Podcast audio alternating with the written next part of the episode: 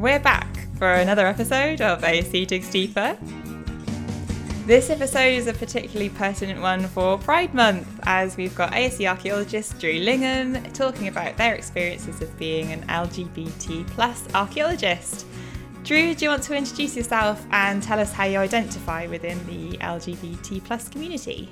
Of course, I'm really, really excited to be here. I love Pride Month. It's my favourite time of year. I get Yay. to celebrate and do all my stuff. Uh, so yeah, my name is uh, Drew. Uh, I am non-binary. Uh, I go by they them pronouns. Uh, if you want me to get into specifics, I'm non-binary, trans feminine, and I'm also bisexual. You know, just to add that one in there.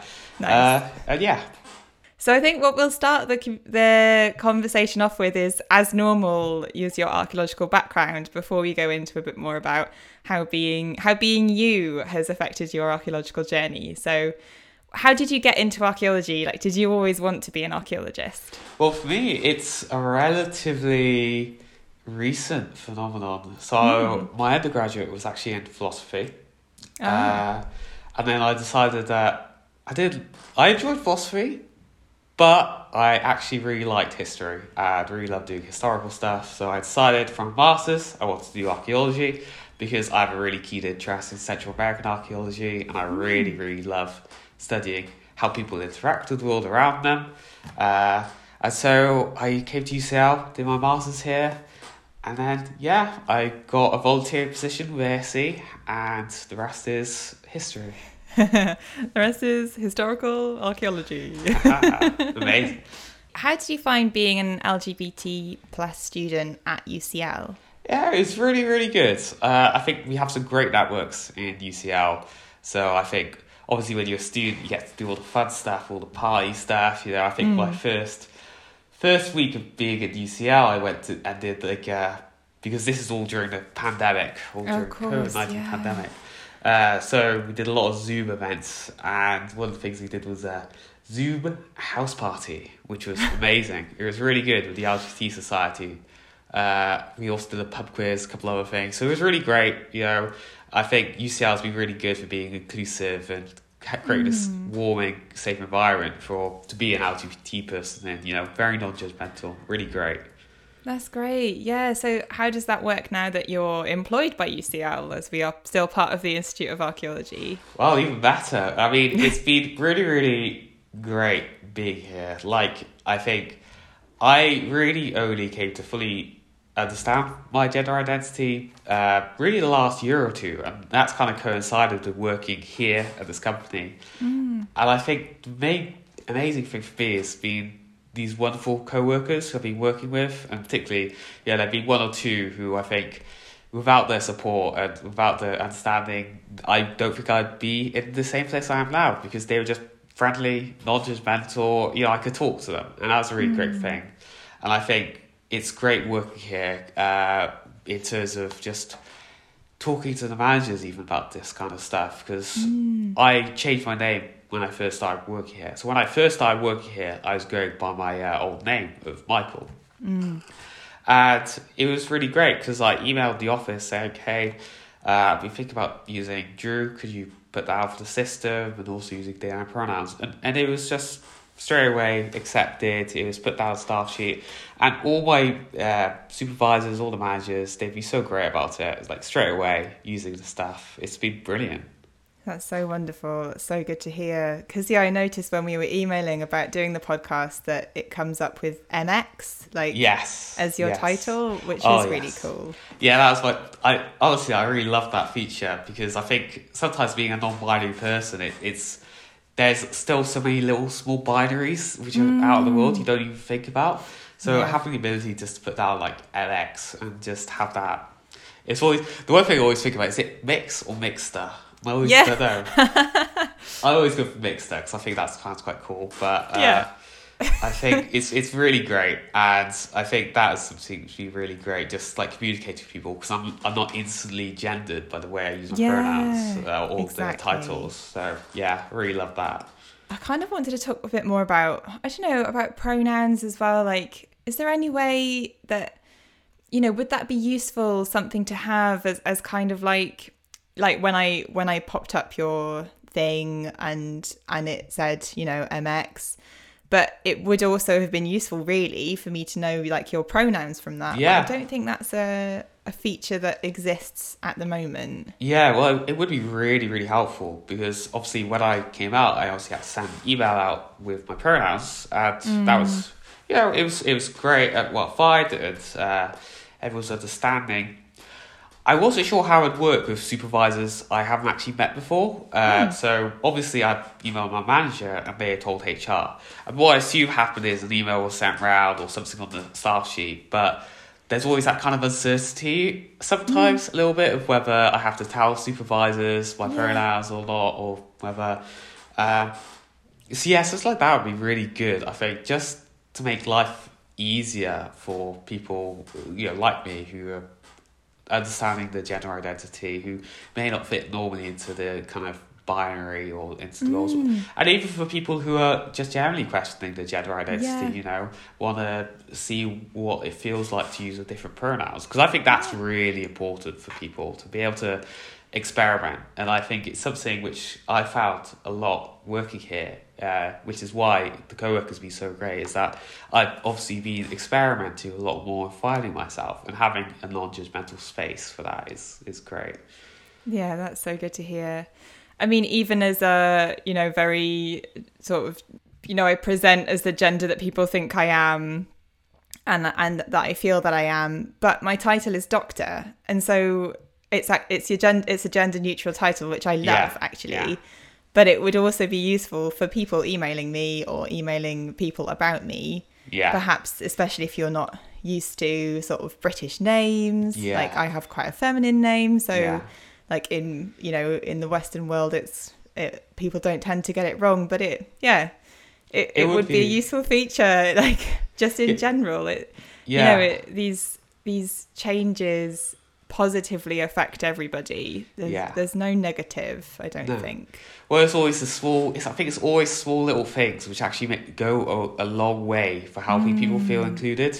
And Yeah. I, I, I love the title. You know, uh, the the the thing you said about being a doctor because yeah one of the things I was thinking about, honestly, when I was uh, thinking about my future, because I want to do a doctorate at some point, it's like, Mm.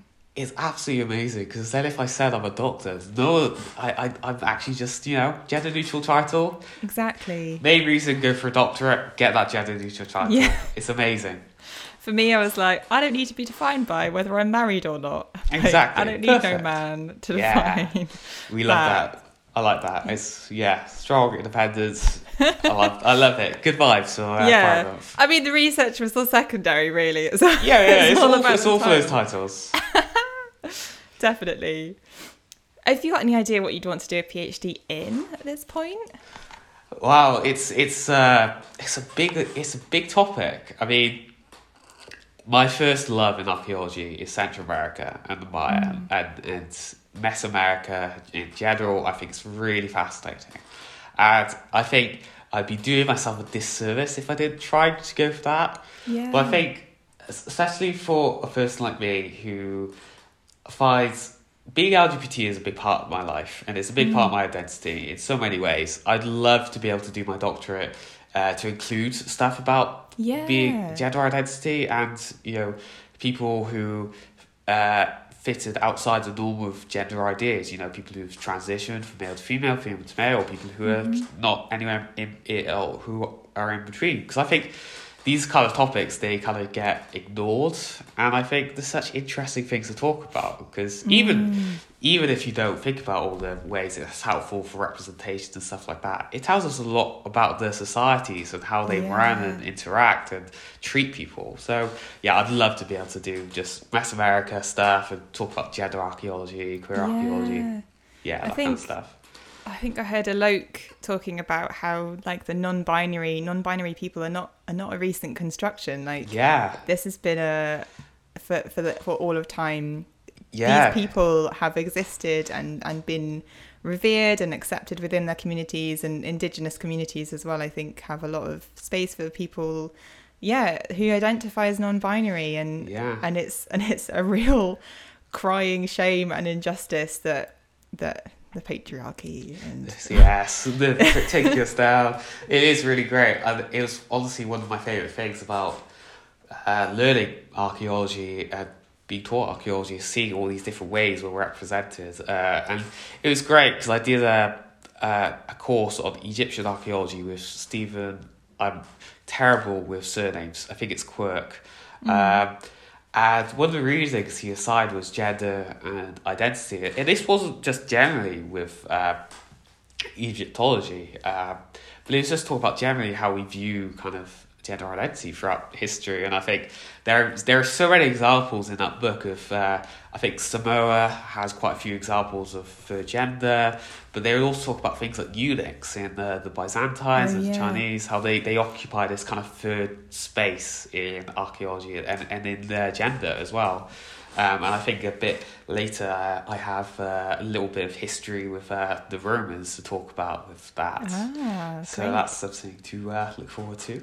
Yeah, so let's talk about like I guess the here and now of archaeology. How does being uh, non-binary like kind of play into your role as an archaeologist?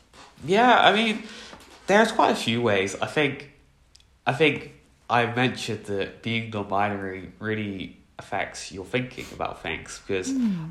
I stay outside the norm, which I think enables me to think outside of the, of the norm mm. because obviously I've. Uh, looked at these ideas of gender and identity that sadly aren't for me. And, and then I begin to think about how those ideas relate to the people of the past and also how mm. other ideas relate to the people of the past. You know, we have lots of patriarchal ideas of what roles men and women uh, place in society. And I, I think there's a lot of thinking about that, which comes into my archaeology. Um, I think also in like in a very practical sense, being an LGBT archaeologist uh, is really interesting but it also obviously there are some challenges it raises. For sure. Uh, I think. I think I I wanted to talk about this when I was doing this podcast. Uh, it's about I think working in archaeology can sometimes be seen as a very straight, white, and uh, male mm. profession. Mm. And I think, especially in commercial archaeology, where a lot of the work we do is with developers and builders, I think there's sort of this. I know I had this kind of slight worry when I was coming into this industry of how I was going to be seen, how I was going to be mm. treated. Um, and I think, you know, to be very positive, it's been really great. I haven't had really any sort of bad experiences with co workers, but also with the builders. I think, you know, they get a bad rep sometimes for mm. being a certain way, and it's not always the case. Um, but I always think that's not to say it doesn't happen because yeah. there are, have been a couple of sites where it's been a bit uh, sketchy. Yeah. Um, and I think, but one of the most important things I found working as an archaeologist is that you have such a great team around you. Uh, so I, I have such wonderful co-workers and teammates who I know have my back in these kinds of situations. Yeah. So if someone did say something they they'd be there for me, and I, I think yeah. that's really great to to see.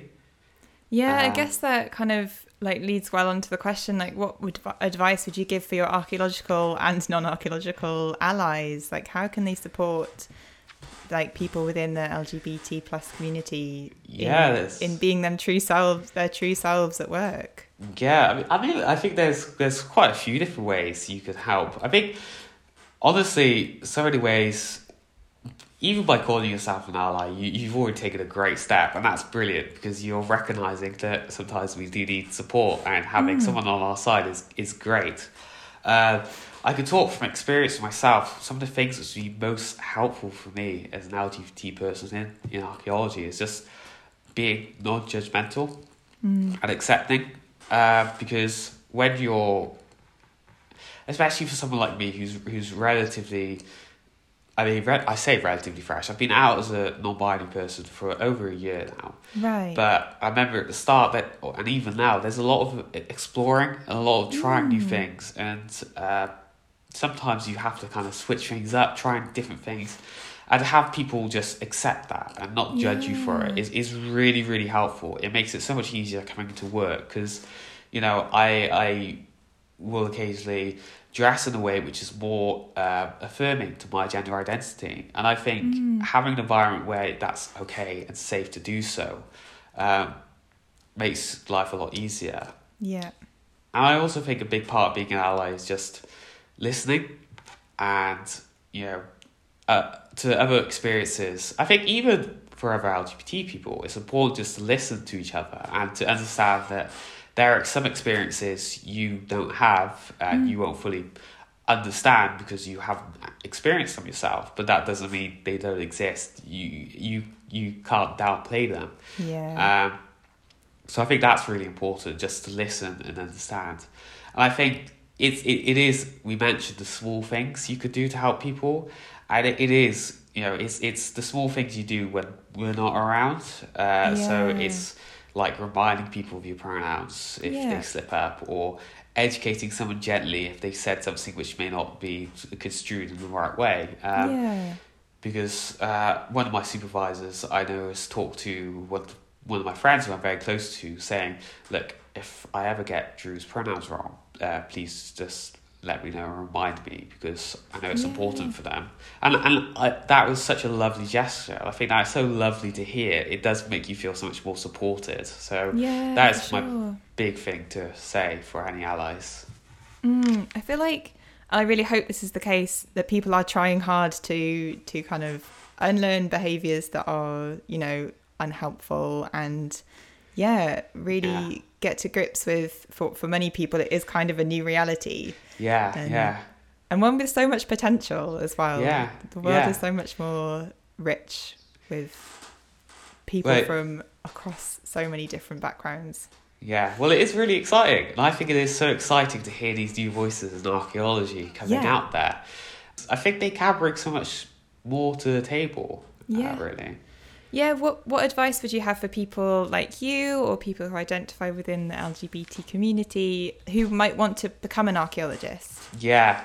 Well, I think one of the most important things is to find your allies. Uh, I think especially when you're working in a new environment, is is find the people who you know are, are going to be supportive and helpful. Because for me, that was one of the things which really helped me. Uh, you know, I, I'm going to name drop people like Pippa and Jodie because they've been so really fantastic for helping me understand myself. Uh, I mean, in the first couple of weeks of working here, uh, I Pippa said to me, "Oh, I saw on your uh, uh, WhatsApp that you go by Drew on there. Do you want me to call you that?"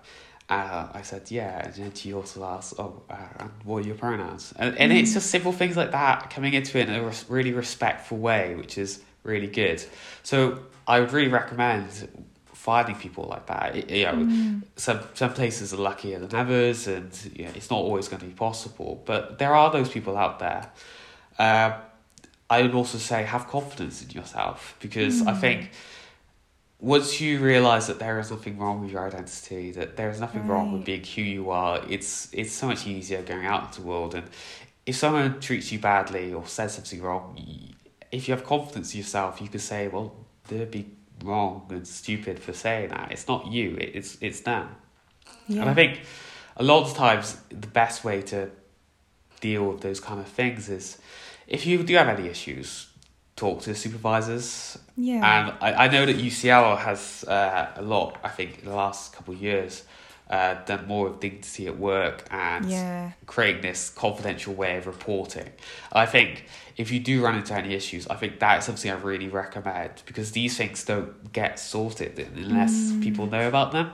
And you know, it's it's sometimes it's a sad reality that the only people who really understand the hurt and the impact of some of the things people say is, is the ones who are being affected by it, I guess. Uh, but I think definitely talk to someone if anything like that happens. But I think the other big thing is is not to be scared by it because I think because archaeology has a reputation of being very uh, white and straight and male, you forget about all these amazing voices which are already in archaeology because Yeah. working here, you know, there are so many wonderful people who are LGBT or who who are what just like you know I've talked about Pippa. There's people like mm. Samara who works in post-ex. Mm. We've got some other wonderful supervisors. I mean, obviously you, you know, you're a doctor and do wonderful things and do all this outreach stuff. You know, we've got wonderful people working here, and I think it's important for you know you and archaeologists to realize that you're not jumping into a place where you're alone. You're you're with other people who are there to support you and accept you. So Mm. yeah. Yeah, that's really good to hear. What's your favourite bit of LGBT plus archaeology? Oh, it's it's really really tough to kind of pinpoint one thing in particular. But you know, I was thinking about it for this podcast. I think I was really fascinated when reading about uh, a terrible pronunciation. Again, you must forgive me, especially any Roman scholars who are out there listening to this. Don't you Uh, worry. Eleg- Elagabalus, uh, who is Emperor Elagabalus, I should say. oh yes, I feel like I do know who this is. Yeah. Uh, so Emperor Gabalus was uh, he's been kind of nicknamed, or sorry, she has been, or they have Ah. been nicknamed a transgender emperor. Interesting. So originally they were the high priest of a Syrian sun cult uh, to a sun god called Elagabal. but they in a lot of historical records they've been described in very feminine ways. So it's been alleged that they wanted to be called Domina over Dominus, which is obviously the female way of doing it. Yeah. And they also reported to offer huge sums of money to any uh, surgeon who could give them like a sort of proto gender reassignment surgery Right. which is really fascinating because it's a very obviously a very old uh, tradition and, and it's really interesting to see even such an early powerful figure wanting something like this i think it's really interesting when discussing Elagabalus because there has been so much his reign was quite con- uh, their- was quite controversial Right. I think that's where I've heard of them. It's from a horrible history song about bad emperors. I've just remembered. Exactly. yes, it probably is because. So I think Rome, uh, the Romans have a very strong history of uh, disparaging any emperors which were unpopular at the time. So a lot of things we know about Elagabalus comes from these historical records, uh, which obviously means that when we uh, see terms thrown around like uh, more transgender is a great term and I love the term. But it's also has there's quite a lot of modern use of it. So I think sometimes applying it to the past is, is trickier than we think. But I think it's fair to say that Elagabalus was probably gender non-conforming, which I think is interesting in its own right and really really interesting. Uh, so yeah, that was a really interesting bit of history, and I think the, my favorite bit about this was uh, I read about this because I'm also Welsh and I'm very keenly Welsh. Ah, I love hey. Wales, favorite place. Fellow.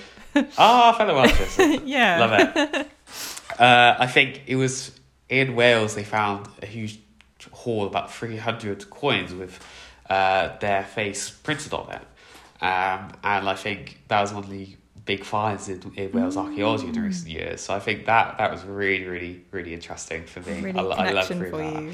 Yeah, Yeah. yeah. I, I, I have a big love of Welsh archaeology. Um, and I think Wales has its own place in LGBT history, which I think is really interesting. Uh, I think that would be a whole podcast seminar by itself. but, oh, it's funny as well because one of the, I don't know if you've heard about uh, the new mayor in, I think it's Bangor. Oh yeah, it's Bangor, isn't it? Yeah, yeah, yeah. And uh, he is, oh, sorry, I keep doing this. They are non binary, Yeah. but they are also an archaeologist, which is really fascinating. Um, They're like the youngest mayor ever as well, aren't they? Or something. They're like, Exactly. are they like 19 or 20 or something? Yeah. Like just for people who aren't up to date with with Welsh politics. Oh, they're really awesome. I, I Yeah. really love them, and I think they're. I remember reading about them in a BBC News article, and honestly, that it was so affirming, and, and it was really Mm. great to see that representation, which is again part of the reason why I wanted to, you know, do a bit of outreach for Exactly. LGBT you know, and. Uh, Show that we're here, we're around, we're talking, we can make lots of noise and ramble on about different archaeological things. It's good stuff. Exactly. I was just thinking, you're talking about Welsh archaeology and sort of gender non-conforming, or maybe uh, when gender has been assigned to things that has been incorrect.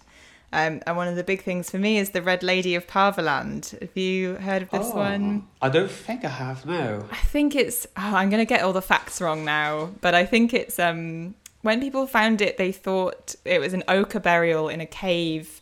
Um, I've got a feeling it's on the on the uh, east coast or sort of around that um, sort of peninsula Mm. uh, area of Wales. Um, and it was covered in red ochre. This this burial, and they thought that it was a Roman prostitute, Yeah. female, that had been servicing the uh, the legionaries of a fort nearby. But when it was actually properly researched by archaeologists, they found that it was uh, like sexually male and like early, early Homo sapien Paleolithic. I think it's, oh, I'm going to get it wrong. I think it's Upper Paleolithic. So it's really, really old. And for me, it's just one of those examples of where, like, it doesn't make sense to to assign gender based on our based on our modern preconceptions Yeah, of yeah. what gender should be. Yeah, yeah, exactly. I think that's really, really interesting, and, and I, oh, thank you for saying that because that's something I'm definitely going to be doing some research on. Yeah. Uh, but yeah, I, I think gender is such a, a big, big topic, and and yeah, I think I think in this podcast we talked about a lot of gender because for me that's kind of the biggest part of my identity, which is interesting in, in, for understanding myself. But I think sexuality as well, trying to apply sexuality to the past is complex and difficult, Yes. and uh, we sometimes. Um, I think I think there's this great subreddit on Reddit. I don't know if you ever use Reddit, but it's Uh, called. uh, formerly, yeah, I find it too too procrastinating. oh, it's terrible. I shouldn't use it. But there's this great subreddit called uh, Sappho and uh, her friend, okay. and it's all making a joke about how a lot of historians would uh, downplay the roles of, of lives Oh. LGBT people by saying, "Oh, it's Sappho and, and her roommate rather than Sappho and her lover." Yeah, And they do a lot of things like that. It's really great. It's I encourage anyone to have a look at that subreddit if they're interested in that kind of thing because it's it's funny and anything. And, I, Mm. and again, I think that's part of the reason why I wanted to to talk about LGBT history because uh, so often in terms of you know history, same sex relations or you know non-conforming sexualities are kind of dismissed as like they'll say like Mm. oh this person was never married or they were Yeah. great friends it's Yeah, these yeah, classic cliche terms which uh, used to downplay the roles which our lives have and we've existed for for years and years and years and we Exactly. continue existing so yeah Have you ever read The Power by Naomi Alderman?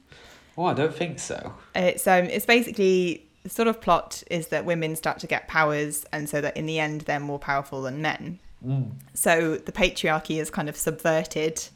Um, and throughout the book, there are pictures of archaeological finds, and the description of them has been completely turned on its head. So, like, powerful male figures become likely male prostitute, sort of Oh. like. Do you see what I mean? The kind yeah of that's really interesting um, oh i like that yeah, and yeah, it was it was really as an archaeologist really interesting to see how how if a feminine perspective or a female perspective had been the most powerful perspective, how we might have reinterpreted a lot of different archaeological sites. yeah and yeah. obviously that's you know a male or female as we've been discussing perspective is not helpful we need to find Yeah. something in the middle that that Yeah. doesn't quite yeah uh, yeah yeah isn't so binary yeah, yeah. Oh, that's really interesting. I'm, I'm Yeah. definitely gonna check that book out. That's really yeah, it's great. What are your future hopes for LGBT plus archaeology? Oh well, some grand hopes and some more reasonable ones, I think. But I, I honestly, I really want to see greater representation for LGBT Yes. people. Like, I think that is the one thing which I think is needed in this industry a lot more. Um, I think generally a lot more minority voices need to come into archaeology and and speak out because I think we have such you know interesting things to say and unique approaches that yeah yeah, I think that's important um, and I think uh, oh I'd love to see some more research into LGBT history and archaeological history uh, I think that's something which I find personally really interesting I think anyone should find it interesting because Yeah. it I mean, you know, not to get too uh, too subtle about things, but I think it's probably one of the most interesting things you can study. Yeah. Uh, but I always get really excited whenever I hear about some new piece of archaeological history which talks about gender and identity. And I would be so, so interested in working on a site uh, where that's coming into, you know, there's been a bit of that history going on there. Mm. Um, you know, working at ASE, I think there are lots of sites we uh, work on. Uh, I think it's really good just to have that different approach to, you know, if you see a burial and you see artifacts which look strange or don't look, they fit the kind of narrative Mm, which one mm. person might say, having the alternate viewpoint is, is really good for that. Yeah, I think I don't know if this is actually a useful thing to suggest, but something I'd like to see is is more is more sort of non-binary, non-gender conforming reconstructions as well. yeah, people yeah. doing stuff that you don't normally see, like men as child as child carers. Yeah, or, yeah, definitely. You know, women hunting. I think there's been some depictions of that lately, and then also just people that you just you just don't know their gender. So, like, great, you know, you you don't have to have gendered people in the past doing gendered roles. I mean, of course, there there's some historical evidence for that, but if you Yeah. literally don't know, then then why why place genders doing certain things? Yeah, exactly. I think that, uh, especially if you're if you're always placing gender, you're never going to find the in between, and that's a bit of history which you'll miss, which I think Yeah. is always a bit sad. Absolutely. Yeah. Yeah. Was there anything else we wanted to talk about? I think we're coming to quite a nice natural conclusion. suppose. Yeah, I think I think uh, coming to a good kind of end to this discussion. I think I wanted to just uh, mention a few kind of UCL s- support Oh, yeah, networks, which I think people may find interesting if they are a student or an employee here. Mm-hmm. So when I was a postgrad student doing my masters here, obviously I was part of the UCL LGBT network, and I really think I'd I'd recommend any LGBT person to go along to the to events and to talk with them because I think they're really great people and really amazing and they are really helpful. Uh, I know that we the staff also have their own network. Uh, I believe it's called Out at UCL, Yes. um, which I Out think and Allies, I think, because Yes. I'm part of it too. I think I think there is two. I think so. I think there's a UCL network which is called Out at UCL, and Uh-huh. I know that ASE have their own amazing Yes. Facebook page, which I highly recommend to anyone because it's brilliant and fantastic, and it's full of amazing posts. Yeah, uh, which is called kind of- Out and Allies at ASE. Yeah, it's kind of it's kind of full of hope. I find like Yeah, I, which I really really enjoy, and like hope and useful things. yeah. it it is, it is just a, such a positive page, and I think that's something which which sometimes we forget you know, uh, when we're discussing LGBT stuff is that it's a really positive experience. You know, we're talking about uh, loving someone or being who you are. You know, such positive things, and I think sometimes because of the nature of the world around us, we forget that. But Yeah. seeing pages like Out and Allies at ASE, I, I, I really find it really positive because there's always people talking and always uh, people advertising different events, which I think are re- is really cute and, and fun to see, you know, because we're a, we're a lively bunch. So I think if you're ever curious, come hit us up and uh, yeah, say hello. We're friendly bunch. Yeah, we are, and I think hope that's the takeaway. Really, is that Yeah, yeah, we can be. You can have a supportive network in archaeology. yeah. I think I think that's the main thing I want to say to everyone, uh, any LGBT person who's listening to this, is that you know this is this is a good environment to be LGBT in. It's a it's a good safe environment. I've had a, a great experience working here, and I think I understand where you know lots of people have fears and all that, but I think it's been wonderful. Yeah. being here. Great. Thank you so much for coming and sharing your perspectives with us and with all of our listeners as well. I'm just so glad that we were able to have this conversation. Um, I think it's just just brilliant. So thank you. Thank you for having me, and thank you for giving me this platform to uh, spew my ramblings out about LGBT stuff. So You're good- so it's very great. welcome. Bye. Goodbye. Bye. We hope you enjoyed that episode of Archaeology Southeast Digs Deeper. You can find more information about the episode in the show notes or on our website at ucl.ac.uk forward slash archaeology dash south dash east forward slash podcast. For more archaeology content, follow us on Twitter at ArcSoutheast and Facebook and Instagram at Archaeology Southeast. Thanks for listening.